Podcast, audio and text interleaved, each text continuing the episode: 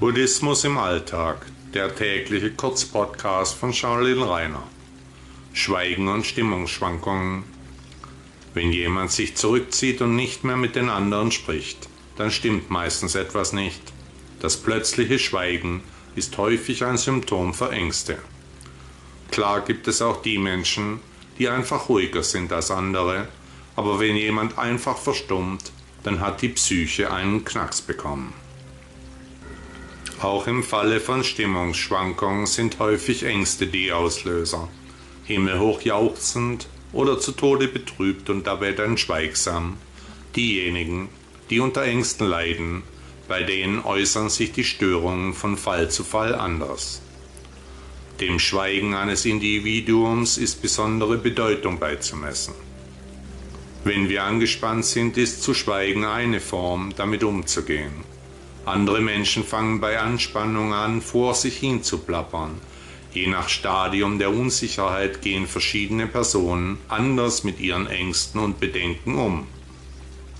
Das Fühlen ist grundsätzlich entweder angenehm, neutral oder unangenehm. Unsere Emotionen und die Interaktion mit der Umgebung bauen auf der Grundstimmung auf. Je nachdem, was im Hintergrund schwingt, mit welcher Intensität und bedingt durch verschiedene Auslöser kommt dann das Schweigen oder eben Stimmungsschwankungen zum Vorschein. In der Medizin wird grundsätzlich jede menschliche Handlung als ein Bemühen aufgefasst, die erreichen soll, dass wir uns irgendwie besser fühlen. Wenn Personen nun in Lethargie fallen, ungewohnt schweigen, dann ist meist etwas passiert. Durch die Krise ist der Allgemeinzustand von vielen deutlich angeschlagen. Ich kenne einige in meinem Umfeld, denen die Angelegenheit richtig aufs Gemüt geschlagen hat. Zu beobachten durch Antriebslosigkeit, Müdigkeit, lustloses Auftreten oder eben durch starke Stimmungsschwankungen. Phasen der Ruhe haben noch niemandem geschadet. Wenn sich der Zustand aber verfestigt, die Teilhabe am gesellschaftlichen Leben behindert dann wird das Schweigen zum Problem. Genau wie Stimmungsschwankungen. Wenn das Problem gelegentlich vorkommt, dann ist noch alles in Ordnung. Wenn aber das Schweigen sich immer wieder mit Laberflashs abwechseln, dann sollte man über die Angelegenheit nachdenken. Hier kann jedenfalls Meditation helfen, die zugrunde liegenden Angstzustände in den Griff zu bekommen.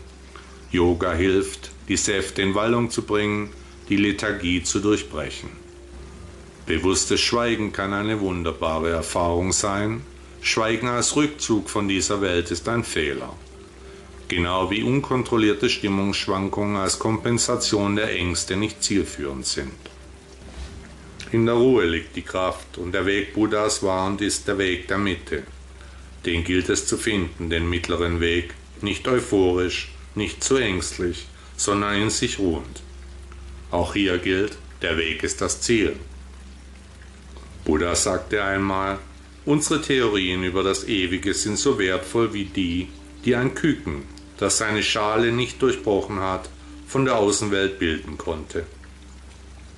Vielen Dank, dass Sie meinen Kurzpodcast gehört haben.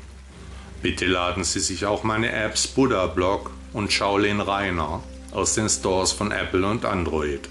Tausend Dank.